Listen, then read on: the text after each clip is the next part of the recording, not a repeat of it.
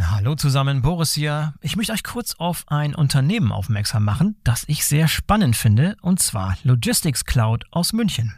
Spannend deshalb, weil Logistics Cloud ein neutrales Datennetzwerk für den Datenaustausch betreibt, das bereits 90 Prozent der weltweit tätigen Logistikunternehmen abdeckt. Und Leute, die die Logistics Cloud verwenden, sagen, man hat sofort das Gefühl, so sieht die transparente Supply Chain der Zukunft aus. Das ist natürlich eine gewagte Aussage, macht aber Sinn, wenn man sich anschaut, wie das Ganze tatsächlich funktioniert. Vereinfacht ausgedrückt kann man sich das so vorstellen, dass beliebig viele Shipper an das System von Logistics Cloud angebunden werden können, um Transportaufträge und Statusmeldungen an ebenso viele verbundene Logistikdienstleister zu übermitteln oder von diesen zu empfangen. Das hat zum Ziel, eine komplette Transparenz der Sendungsströme zu erreichen, wobei jede Sendung von mehreren Versendern zu mehreren Logistikdienstleistern verfolgt werden kann. Außerdem werden beliebig viele IoT-Provider an die Logistics Cloud angeschlossen, um Sendungsdaten mit IoT-Daten anzureichern und diese Rückmeldungen an die IT-Systeme der Kunden weiterzuleiten. Das neutrale Datenaustauschnetz der Logistics Cloud ist modular aufgebaut und somit maximal flexibel. Die Plug-and-Play-Lösungen lassen sich mit universeller Anbindung sowohl in bestehenden Lösungen als auch in neuen Anwendungen einfach einsetzen.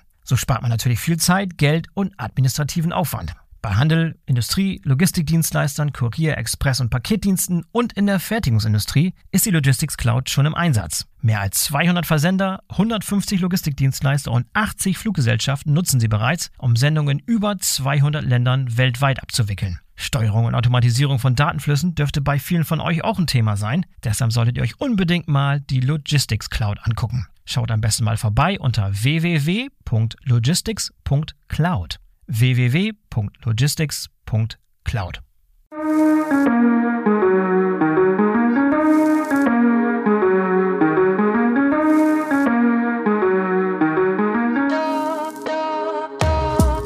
Hallo und herzlich willkommen zum BVL Podcast. Ich bin euer Host Boris Felgendreher und mein Gast heute ist Professor Dr. Michael Ten Hompel, geschäftsführender Institutsleiter des Fraunhofer IML Ordinarius des Lehrstuhls für Förder- und Lagerwesen der TU Dortmund, Direktor des Lamar-Instituts in Dortmund und Mitglied des wissenschaftlichen Beirats der BVL.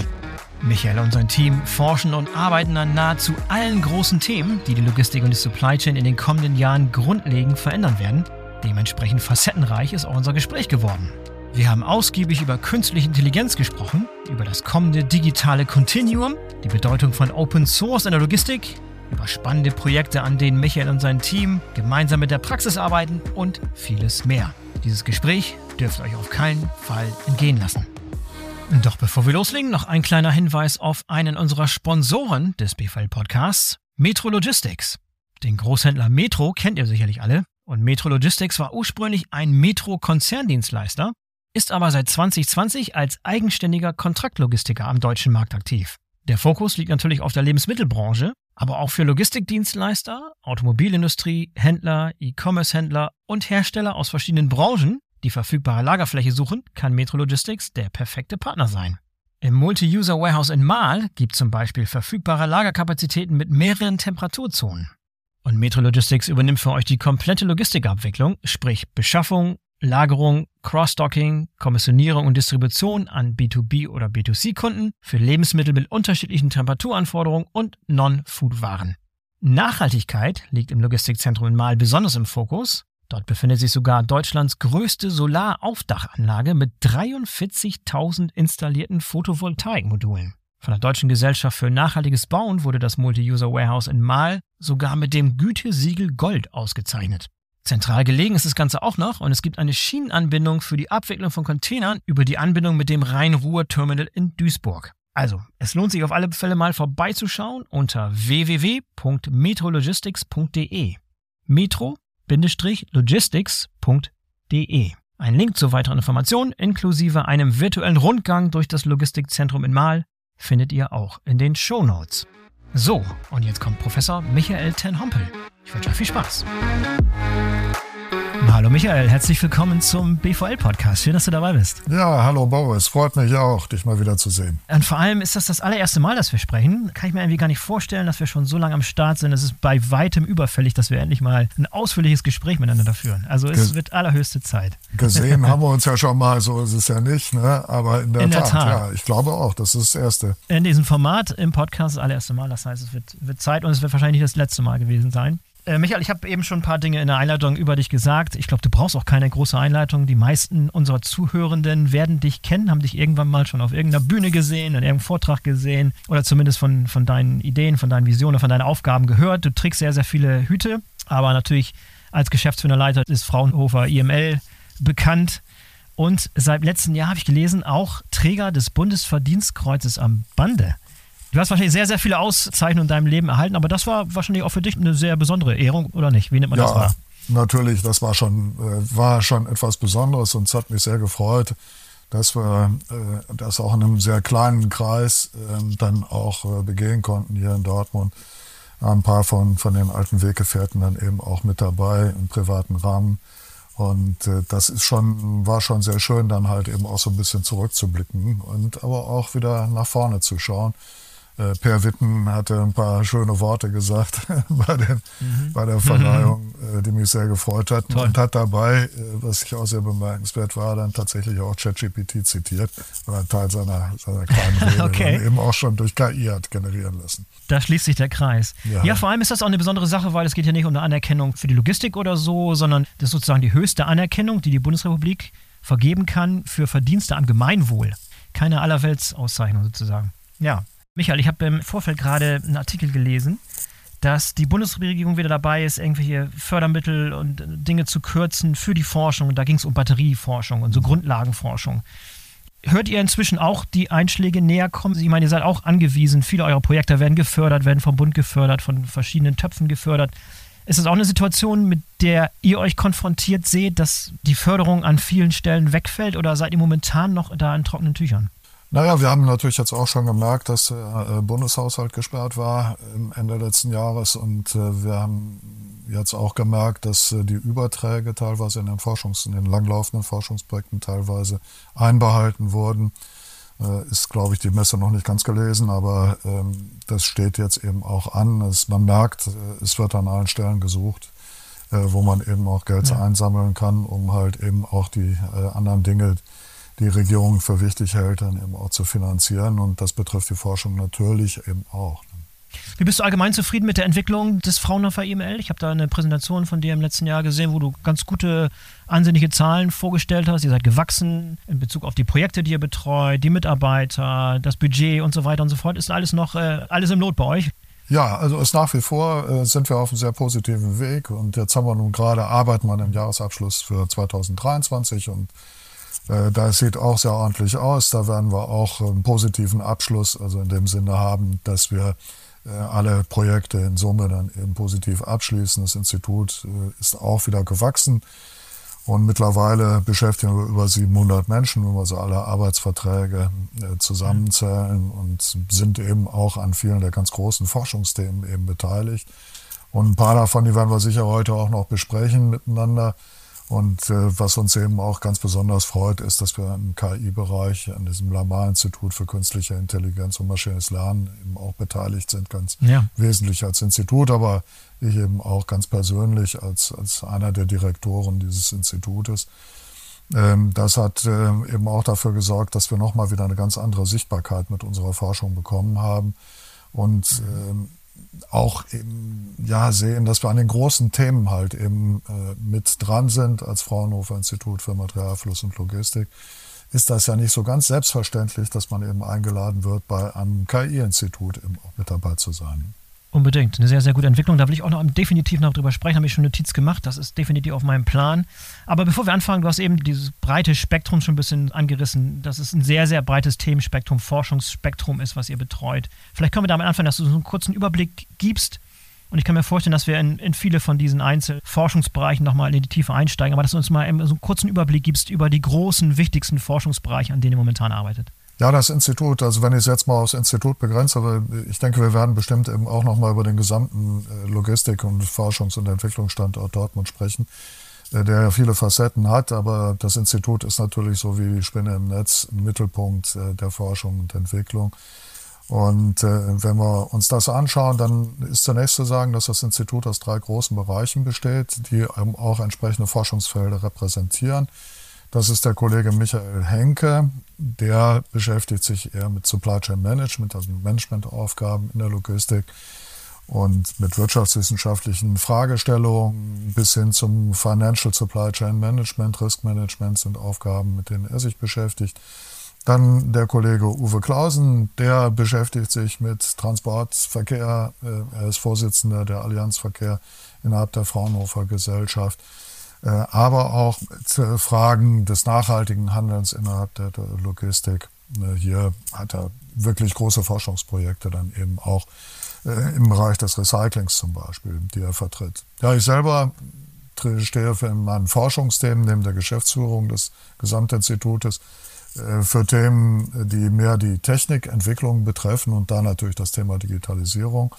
Und äh, da ist das ganz große Thema natürlich künstliche Intelligenz, aber äh, es brechen eben auch viele andere Dinge durch, technische Entwicklungen, die viel damit zu tun haben, dass wir heute Technologien in Händen halten, mit denen wir auch in, in kleinen äh, Gewerken, in kleinen Systemen eben doch äh, sehr, sehr viel mehr erreichen können als noch vor einigen Jahren. Ja, in der Tat. Die Digitalisierung hat es ja angetan. Da sprichst du schon seit vielen, vielen Jahren von. Äh, ich glaube, vor vier bis fünf Jahren, da hast du schon mal das Zitat, habe ich das Zitat von dir gelesen, die Digitalisierung von allem und die künstliche Intelligenz in allem wird alles für uns verändern.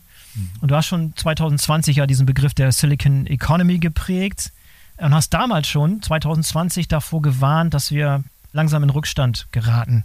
Das heißt, Europa gegenüber USA und China beispielsweise. Wir müssen dringend aufholen. Da hast du damals schon einen Appell äh, an Deutschland gerichtet, an die Logistik gerichtet, aber auch an die Wissenschaft gerichtet, dass wir dringend aufholen müssen. So, jetzt haben wir das Jahr 2024. Äh, vielleicht mal Zeit für eine kleine Zwischenbilanz. Äh, wie bist du zufrieden mit dem, mit dem Fortschritt, den wir da gemacht haben? Ist es uns gelungen, diesen Rückstand zu verkleinern? Ist er größer geworden? Ist er gleich geblieben? Wenn du mal zurückschaust da auf deine Prognose, wie ähm, hat sich die entwickelt? Also im Bereich der Logistik sind wir immer noch ganz vorne mit dabei. Das kann man wirklich mhm. sagen, auch was die technische Entwicklung der Logistik betrifft.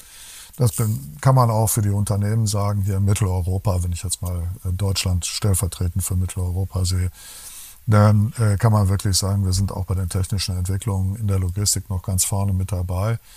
Äh, für den Bereich der künstlichen Intelligenz kann ich sagen, im Bereich der Forschung sind wir auch weiter vorne, als das oft wahrgenommen wird in der Öffentlichkeit ähm, eben solche Dinge wie ähm, die KI-Zentren, die jetzt eben von der Bundesregierung vor zwei, drei Jahren ausgerufen wurden. Und wir sind eben, haben eben eins bekommen in, in Dortmund zusammen mit den Bonner Kollegen und St. Augustiner Kollegen. Da spielen wir auch ganz vorne mit dabei, das kann man sagen. Auch bei so Dingen wie großen Sprachmodellen, die jetzt eben sogar ChatGPT dann eben auch da vorne gespielt worden sind wo wir allerdings praktisch keine Rolle oder nur eine sehr geringe Rolle spielen, nur so ein, zwei Leuchttürme in Deutschland haben, das ist die industrielle Umsetzung. Und das ist ja nicht zum ersten Mal so, dass wir da abgehängt werden von den amerikanischen Unternehmen, vor allen Dingen allen voran.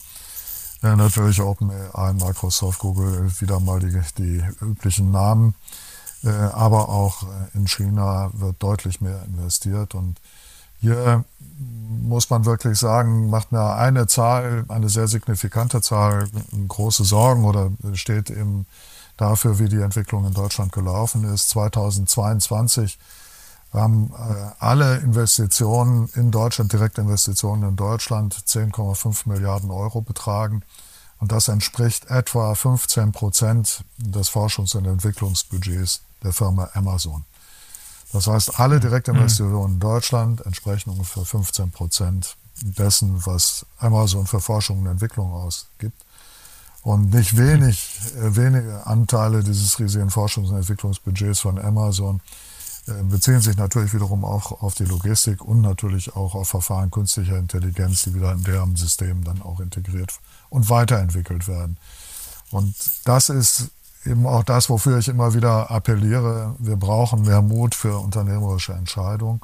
Und wir müssen wirklich mehr Geld, letztendlich mehr Geld in die Hand nehmen, um vorne mitzuspielen.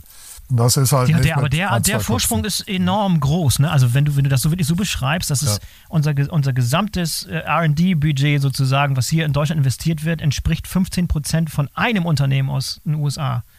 Das, also, ist, das klingt so, als wenn wir komplett abgehängt werden, zumindest in Bezug auf die Investitionen, die da das, getätigt werden. Äh, das sind die Investitionen. Das ist nicht das R&D-Budget. Das ist äh, deutlich höher, wenn okay, man jetzt alles zusammenzählt und industrielles und äh, das äh, öffentliche äh, Investment dann eben zusammenzählt in die okay. Forschung, mhm. ist das wesentlich höher. Ähm, aber vielleicht nochmal zum Vergleich, wenn ich es richtig in Erinnerung habe, dann beträgt das Budget der deutschen Forschungsgemeinschaft, aus denen die großen Forschungsprojekte äh, finanziert werden, wie Sonderforschungsbereich und dergleichen, beträgt äh, knapp 4 Milliarden Euro in Deutschland. Und dann gibt es auch immer wieder Überraschungen. Also jetzt als Beispiel, der große Durchbruch im letzten Jahr, ChatGPT mit OpenAI, war jetzt kein riesengroßes Unternehmen, was, was tiefe Taschen hat, sondern es war ein Startup, was mit verhältnismäßig kleinen Team diesen Durchbruch geschafft hat. Ne? Es ist weder bei Google noch bei Microsoft noch bei bei, bei Meta entstanden, sondern bei einem Startup. Hätte uns das theoretisch auch in Deutschland gelingen können oder ist sowas einfach bei uns gar nicht denkbar, dass wir mit so einer Innovation, mit so einer weltbewegenden Innovation um die Ecke gekommen wären? Ach, das würde ich gar nicht mal ausschließen. Der, der, der nächste mhm. Schritt, der wäre dann eben schwieriger in Deutschland. Und es ist ja durchaus so, dass in OpenAI ja auch äh, vor dem Announcement von, von äh, ChatGPT 3.5 oder jetzt 4.0 äh, ja doch schon ganz kräftig investiert wurde. Aber in der Tat, die haben ja auch mal Open Source angefangen. Ne? Und Boris, da sind wir eben auch bei einem Punkt, äh, wo ich sehr für plädiere, dass wir eben mehr in Open Source investieren. Ich glaube, dass wir gerade in Europa eine wirkliche Chance haben im Open Source Bereich. Wir haben es ja mal bei Linux vorgemacht vor vielen, vielen Jahren, im Open Source Bereich, die zusammen mal zu konzentrieren und Ökosysteme zu schaffen, in denen wir Entwicklungen dann auch schneller vorantreiben. Es ist in bekanntermaßen etwas schwierig, dann die Milliardenbeträge zu bekommen, die dann jetzt ChatGPT ja auch bekommen hat, die OpenAI bekommen hat, nachdem sie ihre ersten Erfolge vorzeigen konnten, großen Erfolge vorzeigen konnten, die sind ja auch schon lange am Start. Ja. Ähm, und an dieser Stelle äh, möchte ich auch nochmal ganz klar dafür plädieren, das äh, halte ich für einen wesentlichen und wirklichen Weg ne, mit Open Source, gerade aus Deutschland heraus, gerade aus Europa heraus, eben auch einiges zu bewegen, was eben dieses Ökosystem betrifft und damit die Startbasis eben zu erhöhen, äh, um Startups die Möglichkeit zu geben, eben auch Software zu nutzen äh, im KI-Bereich, äh, die Open Source ist, Hilfestellungen zu geben, dann auch parallel dazu, um dann schneller durchzustarten. Ja, lass uns auf das Thema Open Source nochmal zurückkommen. Ich will noch einen Moment bei den, äh, bei den großen Sprachmodellen bleiben mir stellt sich immer die Frage, und ich habe schon häufig diskutiert, inwiefern diese ChatGPT-artigen großen Sprachmodelle, gibt ja viele davon, das ChatGPT ist nicht das einzige, mhm. aber wie können die tatsächlich eine große Relevanz für Logistik und Supply Chain entwickeln? Da bekomme ich verschiedene Antworten, aber ich würde gerne deine hören, was du glaubst, was da der große Impact wirklich sein kann, wie diese spezielle Technik mhm. diesen Einfluss auswirken kann auf unseren Geschäftsbereich. Ja, ich kann mir ziemlich gut vorstellen, dass so im Bereich der 4PLs ne, einiges sich mit äh, solchen äh, Transformer-Netzwerken ähm, ich würde da jetzt, ChatGPT ist ein Sprachmodell, aber ich, das muss, muss ja nicht sprachgebundene Modelle sein. Es gibt ja auch andere logische Modelle. Und ähm, hier kann ich mir relativ gut vorstellen, dass künstliche Intelligenz und das Netzwerke dieser Art tatsächlich eben auch äh, durchbrechen an der einen oder anderen Stelle, indem sie eben aktiv handelnd eingreifen. Und das, das ist halt eben auch der Unterschied zu vor zehn Jahren oder so, haben wir ja auch schon über künstliche Intelligenz gesprochen. Ähm, aber da waren es eben so reine Abfragesprachen, Abfragemodelle, ne, die man äh, genutzt hat. Ne.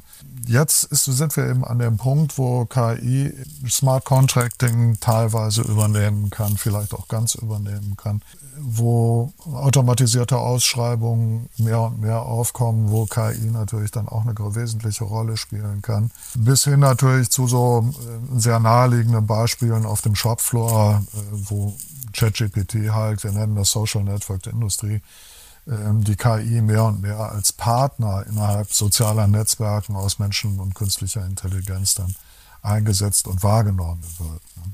Ja, ich glaube, das wird bei diesen großen Sprachmodellen häufig unterschätzt, was du gerade angesprochen hast, dass damit in Zukunft auch so eine Agenten entstehen können, die also nicht nur eine Sprachabfrage, also so wie wir normalerweise ChatGPT nutzen, irgendwie eine Frage stellen, Text entwerfen lassen, sondern dann auch den zweiten Schritt weitergehen und dann Code schreiben, der dann ausgeführt werden kann und ad hoc solche kleinen Softwareprogramme von der KI geschrieben werden kann, die Problemfälle ad hoc lösen sozusagen. Was die Art und Weise, wie Software entwickelt wird und wie Software genutzt wird, in der Zukunft auch komplett ändern wird. Ne? Das wird, glaube ich, häufig unterschätzt. Das, ja, und äh, das, das ist ja schon, das ist ja durchaus der Fall. Ne? Also, man muss ja ganz klar sagen, ChatGPT war gestern. Ne? Also, das, das ist jetzt ja ein vorhandenes ja. Werkzeug. Und eines, was wir ja nicht erst seit gestern in Händen halten. Ähm, natürlich haben wir uns in der, Forschung und Entwicklung längst mit großen Sprachmodellen und den Transformer-Netzwerken, die ChatGPT zugrunde liegen, mit dieser Technologie beschäftigt. Und hier würde ich auch äh, eher von der allgemeinen Entwicklung maschinelles Lernen sprechen. Ne? Das wird ja häufig synonym äh, verwendet, auch zu Recht, ne? weil äh, viele der Dinge, über die wir jetzt eben sprechen, sind maschinelles Lernen, denen liegt maschinelles Lernen zugrunde. Und dazu kann dann eben auch zählen, dass man eben Verträge in, in Zukunft eben auch automatisiert abschließt ähm, dass man Dispositionen automatisiert durchführt, ähm, zum Beispiel aber auch ähm, solche Modelle nutzt und, und maschinelles Lernen nutzt für die Batch-Kalkulation ne, im, im, Warehouse. Mhm. Ne, das ist auch so eine typische Geschichte, wo es mit sehr, sehr großen Datenräumen zu tun haben, mit, mit multikriterieller Optimierung zu tun haben, die sich klassisch eben nicht mehr vollständig beschreiben und berechnen lassen. Und da kann maschinelles Lernen dann eben weiterhelfen ich habe mal gesagt, wir lernen mit dem äh, KI-Verfahren, was wir nicht mehr richtig erfassen, was wir nicht verstehen können. Lernen, was wir nicht verstehen. ja. äh, darf, ja. Dafür können wir maschinelles Lernen eben einsetzen, tun das natürlich auch schon. Und hier zeigt uns natürlich äh, ChatGPT dann auch in extrem eindrucksvoller Weise oder hat uns äh, gezeigt, wo die Reise hingehen kann. Nicht? Das, das sind ja schon dann auch Antworten, die dieses System uns gibt, ne? die ja schon wirklich sehr innovativ, die teilweise kreativ erscheinen. Ne? Das hat ja auch tatsächlich der Entwickler und der Entwicklerin dann eben auch wirklich überrascht, ne? zu welchen Ergebnissen man eben mit einem Netzwerk gekommen ist bei dem man eben so spontan ja sagen würde, ja, okay, ist noch ein ganz normales neuronales Netz, es ist im Grunde genommen ja eigentlich klar, was dabei rauskommt. Nein, äh, es entstehen ja. tatsächlich neue Antworten. Ja, in der Tat. Und vieles, äh, was du gerade beschrieben hast, dafür hast du jetzt einen neuen Begriff geprägt, den ich jetzt äh, im letzten Jahr zum ersten Mal gehört habe von dir, das ist das digitale Continuum. Mhm. Du bist immer sehr, sehr gut darin, solche Begriffe zu prägen, die auch sehr, sehr einprägsam sind. Silicon Economy gehört dazu. Damals hast du dieses cyberphysische Systeme, ich weiß nicht, ob du es geprägt hast, aber häufig verwendet. Da steht auch ein bisschen so mit deinem Namen in Verbindung. Jetzt kommt das digitale Continuum. Und vieles, was du gerade beschrieben hast, fällt sozusagen unter diesen Oberbegriff. Aber vielleicht kannst du für die Zuhörer, die den Begriff noch nicht gehört haben, nochmal erklären, was du mit dem digitalen Continuum meinst. Mhm. Ja, vielleicht bringe ich das alles auch mal so ein bisschen ins Verhältnis. Ähm, wir sprechen ja gleichzeitig auch von Silicon Economy, das hattest du auch gerade zitiert. Ne? Silicon Economy, das ist das Ökosystem, in dem das stattfindet. Ne? Das sind die Netzwerke, ne? angefangen von Internet der Dinge-Entwicklung, wo ja auch mehr und mehr KI Einzug hält, ne? über die Kommunikationsnetzwerke bis rauf zu den Plattformen. Das nennen wir gesamtheitlich jetzt in, in der Digitalisierung und in der Anwendung von KI, nennen wir das Silicon Economy. Und das ist auch synonym für Plattformökonomie, könnte man sagen. Und die künstliche Intelligenz äh, wird jetzt mehr und mehr in dieser Umgebung tätig und wird aktives Element, handelndes Element. Und das führt uns dann eben auch zu einer neuen Welt, in der die Dinge anfangen, sich dann eben autonom miteinander zu verbinden. Autonomisierung ist ja auch so ein Begriff, ne, der häufig mit den cyberphysischen Systemen in Verbindung genannt wird. Aber mehr und mehr eben sprechen wir auch von Autonomisierung von Prozessen mehr und mehr mit Hilfe künstlicher Intelligenz. Und in dem Moment, wo jetzt ganze Prozessketten sich zusammenschließen in der Silicon Economy, in diesem Ökosystem, auf Basis künstlicher Intelligenz, da bekommen wir kontinuierliche, äh, automatisiert, autonome Prozesse, Prozessketten, Supply Chains. Und das führt uns zu dem, was wir das digitale Kontinuum nennen. Also etwas, was eben kontinuierlich sich fortsetzt in dieser Silicon Economy, automatisiert, autonomisiert. Und äh, dieser Begriff, der, der findet eben mehr und mehr Anwendung ähm, und äh, steht so ein bisschen in Konkurrenz zu dem Metaverse, was was völlig hm. anderes ist, ne, wo wir ja. Anwendungen von Augmented Reality und so weiter äh, sprechen, sondern hier geht es wirklich um industrielle Produkte, um industrielle ähm, Projekte und Prozesse, äh, die halt eben sich mehr und mehr schließen und dann äh, zu einem Kontinuum kommen. Und ich hoffe, ich habe jetzt so ein bisschen zusammenführen können, diese unterschiedlichen Begriffe, äh, die aber letztendlich eben uns gemeinsam in eine ganz neue Welt führen. Ja, und wo wir gleich anschließen an die Begriffe, die neu geprägten Begriffe, da kommt noch ein weiteres ins Spiel. Du hast eben schon von der künstlichen Intelligenz gesprochen. Und vor allem die künstliche Intelligenz, wie sie sich weiterentwickeln. Da hast du noch einen Begriff geprägt, ich weiß nicht, ob auch wieder von euch oder von dir kommt, die trianguläre KI. Also eine Art dritte Generation, die Daten, Wissen und Kontext verbindet. So habe ich dich richtig verstanden. Ja, sehr Aber klär mal bitte, was das genau heißt und mhm. äh, wo ihr konkret dort mit dem Institut Lamar zusammenarbeitet. Das hast du am Anfang mhm. erwähnt. Da bist du auch mit drin das ist eine super Entwicklung, dass ihr da gemeinsam arbeitet, dass ihr sozusagen eure Ressourcen da bündelt und da an dieser KI der dritten Generation arbeitet. Aber was verbirgt sich hinter der triangulären KI?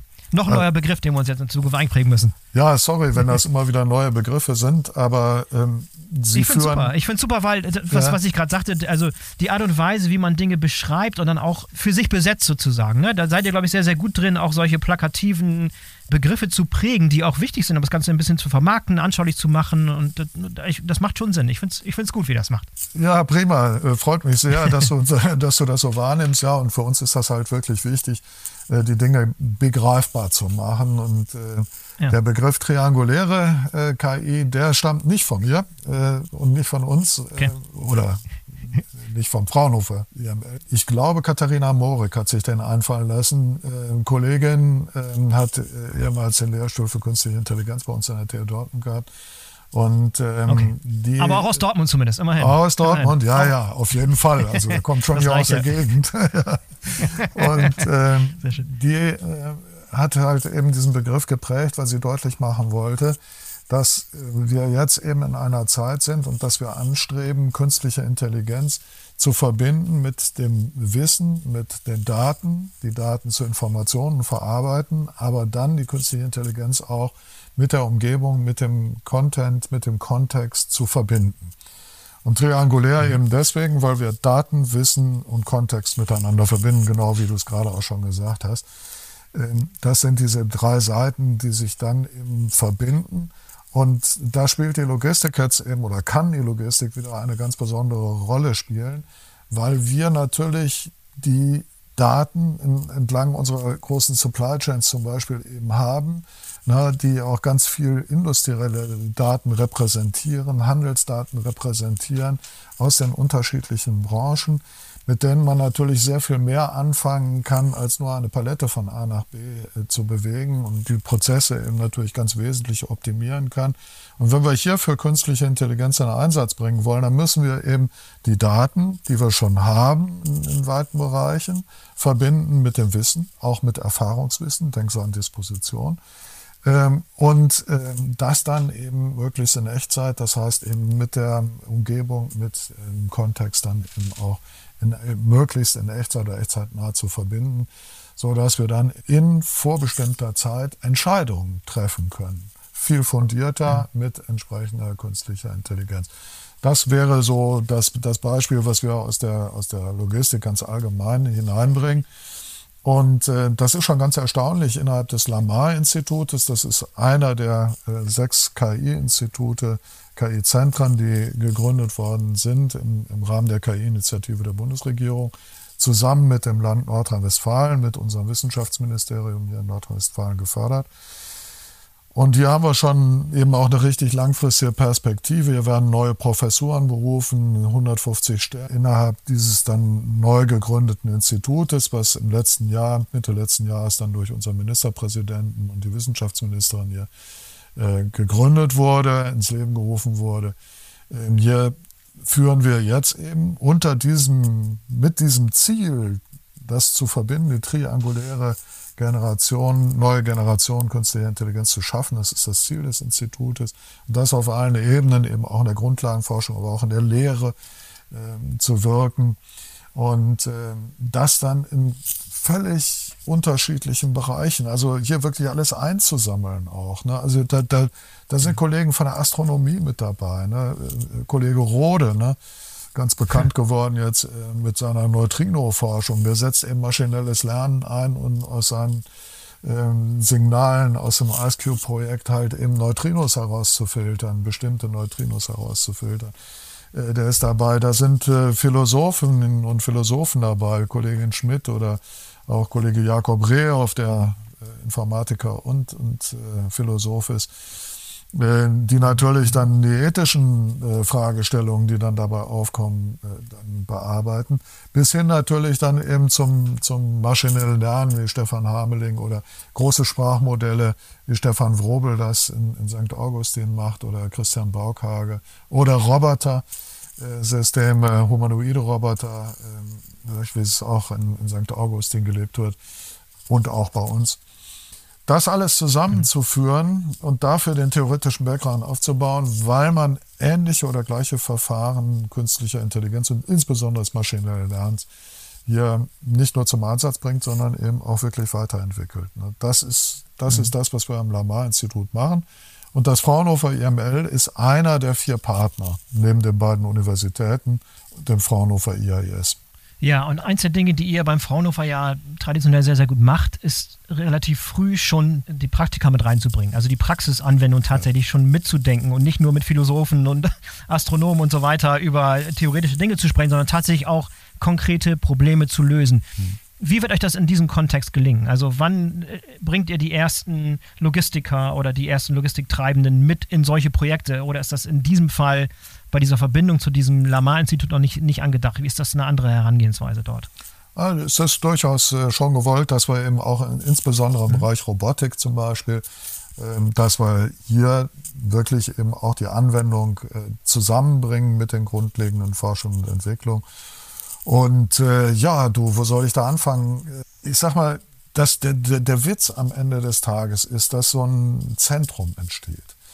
Und das eben alles zusammenspielt. Ne? Da haben wir eben das Fraunhofer EML, was die Logistikapplikationen reinbringt. Das ist unser Job als Fraunhofer, daraus industrielle Produkte, industriell nutzbare Produkte, wirtschaftlich nutzbare Produkte zu entwickeln, neue Technologien äh, zu entwickeln. Da haben wir die Open Logistics Foundation, die ein Ökosystem für Open Source darstellt, ne? was wir eben auch aus dem Institut heraus, aus dem Projekt mit dem BMDV, aus dem Silicon Economy Projekt heraus, äh, gegründet haben oder initiiert haben. Reine Industriegründung, aber wir haben sie initiiert. Äh, dann haben wir äh, Digital Hub GmbH, die ist aus dem Spitzencluster entstanden ähm, und die hält jetzt zusammen zum Beispiel wiederum International Data Spaces und das sind die Datenräume, die im Mittelpunkt der Silicon Economy stehen wo wir Datensouveränität, datensouveräne handeln können, äh, datensouveräne KI eben auch entwickeln, äh, was wiederum mit äh, oh, also weit über 100 Unternehmen gemeinsam passiert, wirklich international, da ist Google dabei, da sind alle dabei. Mhm. diese Datenräume jetzt mit uns gemeinsam zu entwickeln, was ganz wesentlich von uns zwar mal angestoßen wurde, aber das macht der Boris Otto, im Fraunhofer Institut für Software und Systemtechnik. Äh, zusammen mit dem Digital Hub. Die Digital Hub wiederum ist einer der oder ist zum besten Digital Hub in Europa gewählt worden vor wenigen Jahren. Ähm, also da haben wir auch manchmal eine ganz andere Sichtbarkeit in anderen Communities als, als in der Logistik. Ähm, mhm. Und äh, merkst du schon, das jetzt zusammen dann mit der TU, mit dem Lamar-Institut, jetzt insbesondere im, im, im Bereich künstlicher Intelligenz natürlich wiederum, dann Forschung, dann aber auch die richtigen Menschen zusammenbringen, die Lehre damit zu verbinden, also dann eben auch den Menschen, das unseren Studierenden das dann eben auch schon nahe zu bringen. Und ähm, dieses Gesamtkunstwerk, ne, dadurch ist jetzt so ein Zentrum entstanden in, in Dortmund, äh, was auch eine internationale Sichtbarkeit äh, hat. Das kann ich, äh, kann ich wirklich sagen. Und dieses Zusammenspiel, das steht jetzt so vor dem Durchbruch. Oder eigentlich sind wir schon ein ganzes Stück weit durchgebrochen. Ja, und da ist da auch eine Power dann dahinter. Jetzt hoffe ich, dass die Unternehmen eben auch erkennen, das zu nutzen, ja, äh, dann eben aber auch, das muss man dann auch wirklich sagen, am Ende des Tages eben auch die notwendigen Investitionen treffen. Ja, lass uns doch gerne ein paar äh, konkrete Projekte anschauen, die ihr gemeinsam mhm. äh, auf die Straße gebracht habt, gemeinsam mit Unternehmen. Das naheliegendste, was da, was sich da anbietet, äh, ist dieses Ad-ILO-Projekt, das ihr gemeinsam mit DAXA gemacht habt, äh, wofür ihr den Deutschen Logistikpreis 2023 gewonnen habt. Das ist vielleicht so ein gutes ähm, Beispiel, um mal zu verdeutlichen, wie diese Zusammenarbeit funktionieren kann, wer überhaupt den Anstoß für sowas gibt, wie man gemeinsam sowas erarbeitet und wie man vor allem was auf die Straße bringt, mhm. was nicht nur ein Pilotprojekt ist, sondern tatsächlich auch von anderen in der Branche skalierbar genutzt werden kann. Absolut. Also DAXA ist in mehrfacher Hinsicht ein gutes Beispiel. Diese Entwicklung at ILO äh, ist entstanden im DAXA Enterprise Lab. Das Enterprise Lab ist wiederum ein, ein Format, was wir entwickelt haben in Dortmund, wo wir eben mit Unternehmen über mindestens drei Jahre zusammenarbeiten, einen gemeinsamen Coworking Space haben, wo wir Unternehmensvertreter zu uns ins Institut einladen, tageweise, wochenweise, monatsweise, mit uns gemeinsam an Entwicklungen zu arbeiten. Und eine solche Entwicklung ist zum Beispiel das ETILO. Äh, das sind äh, Kamerasysteme, die äh, mit einer kleinen künstlichen Intelligenz, das heißt so klein ist sie gar nicht mal, aber gemessen an dem, klein, was, wir so, ja, was wir so in großen mhm. Sprachmodellen und dergleichen realisieren, ist es klein. Die sind alle mit einer künstlichen Intelligenz verbunden. Das sind hunderte von Kamerasystemen, die komplette Umschlagzentren abbilden können und ähm, diese Kamerasysteme sind im Grunde genommen intelligente Scanner. Nicht? Da werden keine Menschen erfasst, mhm. die sind eher rausgepickt, sondern es werden Paletten erfasst, die werden auch grob vermessen, indem mehrere Kamerasysteme aus unterschiedlichen Winkeln auf die Palette schauen und dann kann man so ganz grob, aber so für die, unsere logistischen Zwecke zumeist ausreichen, kann man die Dimensionen und die Geometrie der Palette dann eben auch noch abbilden. Und ähm, das Schöne ist, du musst halt eben dadurch, dass du diese Kamerasysteme, Kamerascanner unter der Decke hast, musst du äh, gar nichts mehr machen. Ne? Du ziehst die Palette aus dem Container ähm, und äh, wird automatisch erkannt, okay, das ist die und die Palette. Also sagt die KI, muss da und da hingebracht werden. Äh, es gehen die Paletten verloren, es äh, entstehen keine Fehlscannungen oder sonst irgendwas, ne? sondern du hast einen kompletten echtzeitfähigen digitalen Zwilling des gesamten Umschlagzentrums. Das ist Ed ILO. Und da merkst du schon, wie jetzt wieder ganz viele Sachen zusammenkommen. Ne? Das sind grundlegende ja. Entwicklungen, was diese Bilderkennung, diese Vision-Systeme, wie wir auch sagen, betrifft. Ne? Es sind aber dann eben auch zunehmend Algorithmen, die auch wieder äh, KI-Algorithmen sein werden, wenn man dann wiederum mehrere Umschlagzentren miteinander verbindet oder wenn man den Laderaum optimiert, äh, die dann wiederum zum Einsatz kommen und dann letztendlich ein digitales Kontinuum abbilden. Weil DAXA rollt das jetzt ja aus in ganz Europa. Alle Zentren sind dann echtzeitfähig. Jede Palette ne, ist dann wiederum echtzeitfähig erfasst. Auch dann auch auf der Straße, das läuft parallel. Und du hast dann eben einen großen digitalen Zwilling äh, eines gesamten Netzwerkes. Sind denn inzwischen die Kosten so weit runtergekommen, dass sich sowas rechnet und dass man das, dass man auch erwarten könnte, dass es jetzt nicht nur bei DAXA, sondern auch äh, in, in kleineren, in kleineren Zentren, in kleineren Legern zum Einsatz kommen könnte? Naja, DAXA ist nicht gerade dafür bekannt, das Geld aus dem Fenster zu schmeißen. das stimmt. aber es gehört eher schon zu den größeren. Würden Sie wahrscheinlich auch zum Mittelstand ja. zählen, aber schon ein sehr, sehr großer Mittelstand. Ja, also. das, das, ist schon, ja. schon ein großes Unternehmen und die, die Entwicklung ist ja auch über mehrere Jahre gelaufen. Wie das dann immer so ist. Ne? Du denkst am Anfang, denkst du, ach, ein halbes Jahr, dann haben wir den Algorithmus entwickelt und ein Jahr später bauen wir die 500 Kameras in, in, unter die Decke naja, dann sind dann doch immer noch ein paar technische Sachen zu lösen und äh, natürlich muss man dann auch vorher mal schauen, ob sich das Ganze rechnet. Offensichtlich tut es das. Sonst würde DAXA natürlich jetzt nicht weiter ausrollen. Und äh, mhm. wir sind jetzt am Donnerstag, äh, sind wir auch wieder verabredet beim BVL Schulterblick. Ähm, und äh, da wird DAXA es dann eben auch mal live zeigen, wie das System eben ja, aussieht. Top. Ja. Ist das dann ein proprietäres System oder sind da auch Open Source Elemente dabei, die ihr über die Open Logistics Foundation beispielsweise der Allgemeinheit zur Verfügung stellen könnt? Das ist in einem Enterprise Lab entstanden. In einem Enterprise Lab entwickeln wir Fraunhofer für DAXA, für die, die Industrie, für die Wirtschaft ähm, produktähnliche äh, Dinge oder auch wirklich Produkte. Vielleicht wird es ja auch mal ein Produkt werden. Ähm, ich könnte mir schon vorstellen, dass DAXA jetzt eben auch weiter darüber nachdenkt, wie sie, äh, was sie jetzt machen mit ihrer Entwicklung, also neben, neben der Installation in ihren eigenen Umschlagzentren. Aber vielleicht nochmal den Bogen zu schlagen zur, zu mhm. dieser Open Source Bewegung und zur Open Logistics Foundation, die ihr auch vor ein paar Jahren gegründet habt, die auch Teil des Silicon Economy sind. Hast du ja schon erwähnt, waren auch schon hier zu Gast. Das heißt, die Zuhörerinnen, die aufmerksam regelmäßig ja. zuhören, kennen kenn schon einiges, aber vielleicht ein bisschen nochmal aus deiner Sicht, äh, wie weit das Projekt bisher gekommen ist und vor allem auch, was mich interessiert, jetzt im Zusammenhang mit KI, auch mit den großen Sprachmodellen, mhm. ist Open Source auch wieder ein riesengroßes Thema. Es gibt ja. eine ganz, ganz starke große Bewegung von KI-Modellen, die jeder öffentlich zugänglich, kostenfrei nutzen kann, rumspielen kann, für Entwicklung nutzen kann. Wie weit ist die Open Logistics Foundation beim Thema KI und KI-Sprachmodellen und solche Dinge. Ist vielleicht noch ein bisschen früh, aber sicherlich entwickelt ihr euch auch in diese Richtung bei solchen Themen, oder? Also wir würden das aufnehmen, aber äh, große Sprachmodelle mhm. erfordern große Computersysteme, äh, große Serverlandschaften, damit du, damit du dann die entsprechenden Transformer-Netzwerke anlernen kannst. Ne? Das ist äh, kein Thema aktuell bei der Open Logistics Foundation. Wir haben uns ja vorgenommen, die Andreas Nettschlitter, der Geschäftsführer von, von der Open Logistics Foundation, und das ist immer Commodities, finde ich, ist auch ein ganz guter Begriff.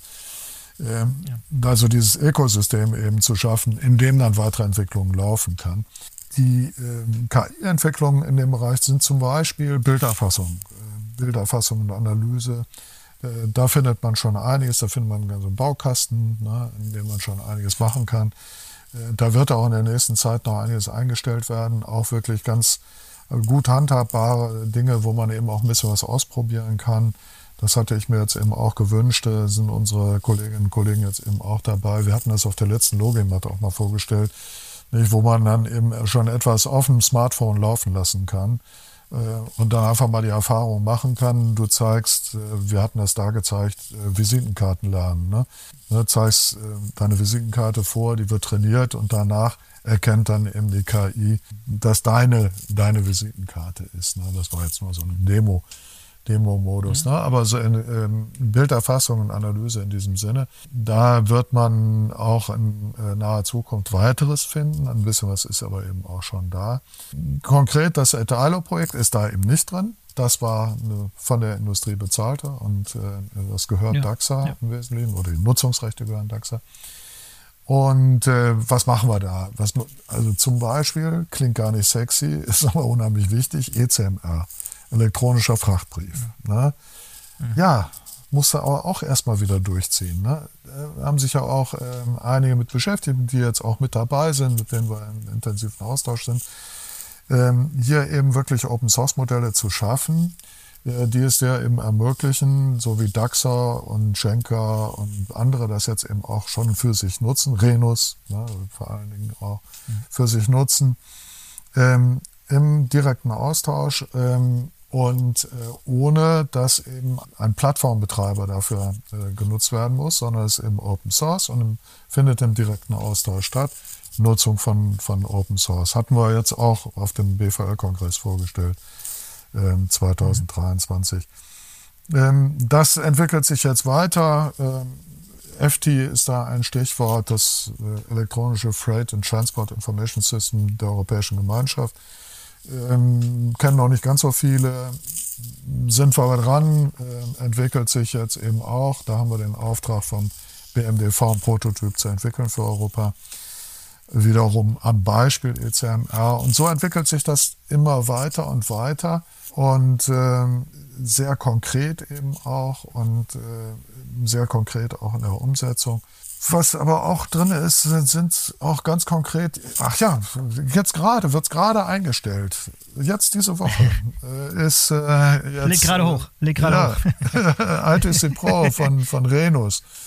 Na, ähm, mhm. Ja, die haben also eine Entwicklung, die wir im Renus Enterprise Lab gemacht haben, haben sie beschlossen, die ähm, Open Source zu stellen, die gesamte Entwicklung. Was ist das? Intelligenter Wertstoffcontainer äh, inklusive Software und Hardware in der Hoffnung, äh, dass man eben gemeinsam zu entsprechenden Standards kommt, dass eben zukünftig mehr und mehr äh, Tonnen dann eben ausgestattet werden mit entsprechenden Systemen. Super Geschichte für Startups. Ne? Also da wäre ich, äh, ich habe hab ja selber mal die eine oder andere Firma gegründet vor vielen Jahren. Äh, 1981 meine erste Firma als Student auch schon lange her. Also in jedem Fall da würde was gar nicht, was gar nicht so ja. unwichtig ist, ne? Weil jemand, ja. der sein gesamtes Leben in der Wissenschaft verbracht hat, hat letztlich nicht so diese ja, dieses Einfühlvermögen, wenn es um Innovation geht, was, was wohl in den Köpfen vorgeht von jungen Gründern, die nach der Uni ein ne, Startup gründen. Ne? Also die Sichtweise mal gehabt zu haben, auch wenn es in den 80er Jahren war, ja. ist, äh, ist glaube ich, nicht schlecht. Ne? Hat, hat dir sicherlich geholfen, oder? So, das hat mir sehr geholfen und äh, offen mhm. gesprochen auch mal diesen ganzen Zyklus durchlebt zu haben. Auch mit der Angst dann. Äh, ja. Ne, die, ja, ja, klar. Ne, so, oh, du lieber Gott, ne, äh, jetzt ja. haben wir äh, das da ans Laufen gebracht und irgendwas passiert ja immer, irgendwas geht immer schief, äh, gerade bei größeren Projekten. All, all dies immer durchlebt zu haben, ist, und ich habe es mehrfach durchlebt, äh, in der Tat, das ist, äh, ist, ist wirklich ganz wichtig. Und ich wäre als, als Gründer damals, als äh, Entrepreneur, wäre ich volle Kalle angesprungen auf diese Entwicklung. Nicht? Weil da ist jetzt ja. Hardware und Software, alles, alles Open Source. Das heißt, du kannst sogar bis runter zur Platine, ne? du kannst ja wirklich das komplette, äh, eine komplette Technik immer runterladen und kannst ja auch neue Ideen entwickeln, was man eben mit so einem Tracker dann eben machen kann. Und äh, ja, ich hoffe sehr, dass, äh, dass da noch ein paar drauf anspringen, ein paar Kolleginnen und Kollegen mitmachen, aber eben auch größere Unternehmen äh, mit anspringen und eben gemeinsam Standards entwickeln, Standards nutzen, da geht es ja ganz häufig drum. Ne? Und, und das dann eben mal, mal ähm, aus Deutschland heraus. Und du hast dann halt eben immer den Vorteil, äh, auch wenn du Open Source bist, ja, du bist aber et, eben etwas näher dran als die anderen. Und es spricht überhaupt nichts dagegen, Open Source zu nutzen und daraus dann auch wieder proprietäre Produkte zu entwickeln, ne? die ja, ja vielleicht nicht ja, mehr Open Source sind. Ja. Weißt du, ein weiteres Projekt, was ich mega spannend fand, ist dieser Evo-Bot. Äh, der die große, große Wellen geschlagen hat im Internet, da der irgendwie Millionen Mal angeklickt wurde, weil es ein richtig cooles Video war und weil er halt spektakulär daher kommt da so ein, so ein zweirädriger, zwei Räder, ne, glaube ich, so zwei Arme vorne, so eine Greifvorrichtung und er kann so Gegenstände transportieren, kann sogar im Schwarm sich bewegen und das ist aber mega, mega spannend. Erkenn mal kurz den Hintergrund zu diesem Evo-Bot und was den so auszeichnet und wo der jetzt inzwischen oder in Zukunft genutzt werden wird.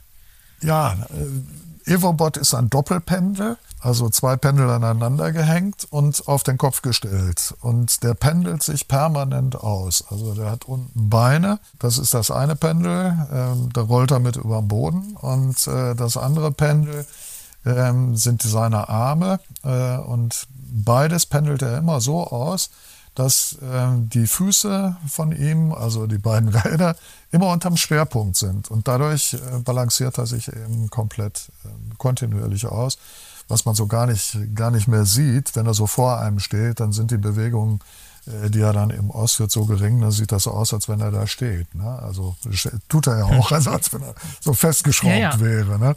Und der kann Kisten tragen, alles, ne? Und also wie, wie, wie, schwere tragen. Kisten? Ja, okay. genau. Wie schwere das, Kisten kann ne? er tragen? Wo ist da die äh, Grenze? Äh, 30 Kilogramm kann er heben. 30 Kilo. Und äh, ja. er kann bis zu 100 Kilo äh, kann er tragen, aber da, da würde er nicht oh, lange halten. Okay wenn er das, wenn er das. Ja, aber trotzdem, immerhin. Macht. Ich weiß nicht, welcher Mensch aber 100 Kilo so einfach tragen kann, würde er lange auch nicht lange halten. das stimmt. Ähm, ja. Nein, also, ähm, und äh, sag mal, ist der, ist der seiner Umgebung bewusst? Das heißt, ist es ein smarter Roboter, der Gegenständen ausweichen kann und solche Dinge? Oder äh, was wir da im Video gesehen haben, konnte man nicht wirklich beurteilen, ob, das, ob ja. der wirklich nur hin und her fährt. Ferngesteuert, da gibt es ja alle möglichen äh, abenteuerlichen Varianten von Robotern, die da irgendwie na, doch dann im Hintergrund ferngesteuert werden. Das ist hier wahrscheinlich nicht der Fall, aber wie bewegt ah, der sich und. Ja, also. Ja, okay, okay. wir sind auf dem Wege.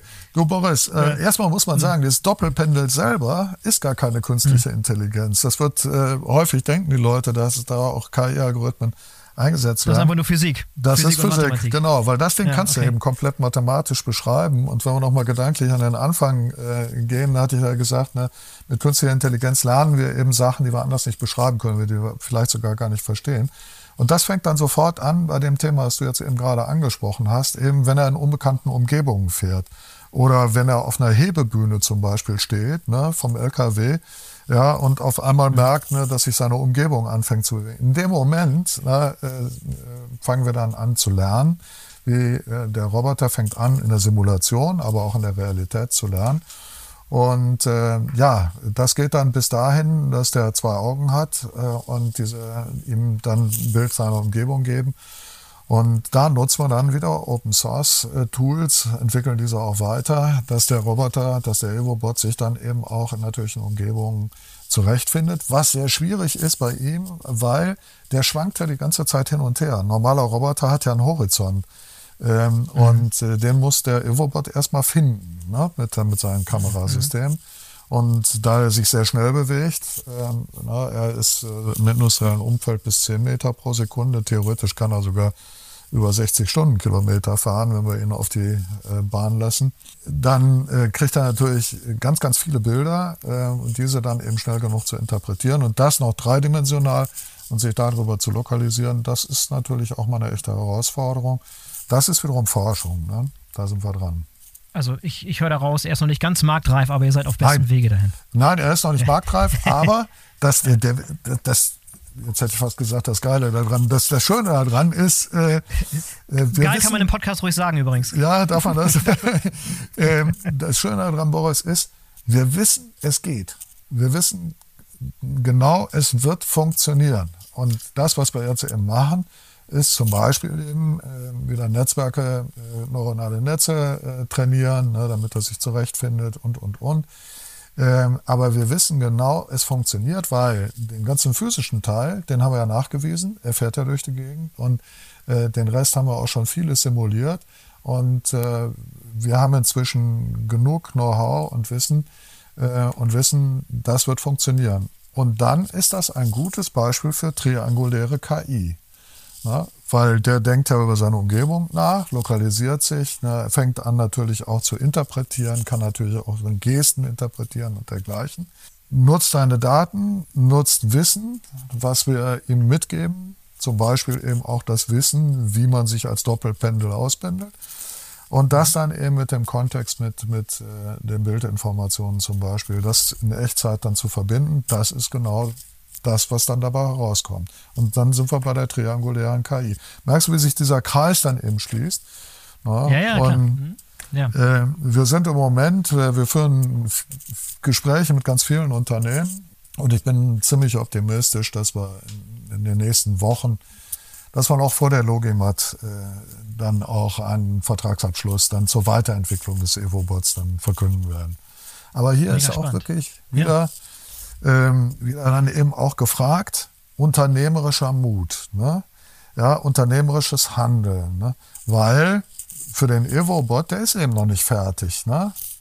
aber da musst du dann als Unternehmer dann eben erkennen, das Potenzial, was in dieser Entwicklung steht, für ganz, ganz viele Bereiche. Ne? Wir haben Anfragen aus Saudi-Arabien, den Frauen im Kaufhof, äh, Kaufhaus äh, die Taschen hinterher zu tragen, mit dem Evo-Bot äh, Kinderwagen zu fahren, ja. Hunde auszuführen, äh, bis hin mhm. natürlich, und das, das haben wir natürlich im Mittelpunkt, äh, Ware zu kommissionieren und, und an, an, das Produktionsband zu bringen. Und hier äh, verbindet sich jetzt wieder vieles miteinander. Äh, und wir sind eben auf der Suche nach Unternehmerpersönlichkeit, nach Unternehmen, die eben erkennen, okay, wir haben noch nie ein Produkt gehabt, wo wir über, ich weiß gar nicht wie viele Millionen, aber ich glaube, es sind über 50 Millionen äh, Views auf YouTube haben, alleine nur bei einem, einem der Videos, die, die wir da eingestellt haben ja, oder die Podcaster verbreitet haben, ne, so muss richtigerweise sagen. Äh, so, ja, und dann eben erkennen, das ist eben eines dieser Zukunftsprojekte, ja, aus denen ich heute noch gar nicht so ganz genau weiß, was ich damit alles machen kann. Aber ich, da muss ich unbedingt dabei sein. Das ist einfach, ja, äh, das ist einfach für Technologieunternehmen ist das einfach ein, ja, geiles Produkt. Man muss es einfach, muss es einfach nochmal so ja, sagen. Was vielleicht auch letztlich ein geiles oder ein tolles ja. ähm, ähm Schlussplädoyer ist, weil letztlich tut sich immer noch so ein bisschen so ein Graben auf. Ne? So diese bunte, schöne neue Welt, die wir heute beschrieben haben mit triangulärer KI und EvoBot und Open Source und Silicon Economy und was nicht alles. Und dann gehst du mal in so ein, in Anführungszeichen, ganz normales, stinknormales ähm, Lager und da sieht halt alles noch häufig, häufig sehr analog, sehr manuell und sehr, sehr hinterweltlich aus. Das muss man einfach mal feststellen, dass das, was wir hier heute aufgezeigt haben, was eigentlich schon möglich ist, dass es ewig lange dauert, bis es tatsächlich in der Peripherie angekommen ist. Selbst beim Thema Cloud, ne, wovor du schon wahrscheinlich seit 10, 15 Jahren sprichst, wie lange es gedauert hat, bis das angekommen ist und heute mhm. noch nicht mal angekommen ist. Ja. Weißt du, das ist so ein bisschen so diese Diskrepanz, die ich mir immer wieder vor Augen halte, wenn ich tatsächlich mal in so einem Lager bin. Natürlich wird mir, werden mir nur die tollen, innovativen Dinge gezeigt, aber wenn man mal wirklich, äh, wirklich hinter die Türen vom normalen Lager guckt, dann äh, sieht es halt irgendwie ganz, ganz anders aus. Und da vielleicht ein Schlussplädoyer, wie wir da noch mehr PS, noch mehr Geschwindigkeit, noch mehr Urgency sozusagen da hinter die Sache bringen. Du Boys, das führt uns ja auch tatsächlich, der, der Kreis schließt sich jetzt ja eben, das führt uns eben auch wieder zu Beispielen von Start-ups, die zum Beispiel, wenn du sagst, im ganz einfachen Lager, ne? wir, haben, wir haben jetzt gerade ein Startup auf dem Weg, die haben gerade ihre Exist-Förderung äh, durch, ähm, das ist der Erformer Frau Ogorelisheva und Kolleginnen und Kollegen, die sich da jetzt eben gerade selbstständig machen ähm, mit einer KI für Blocklager.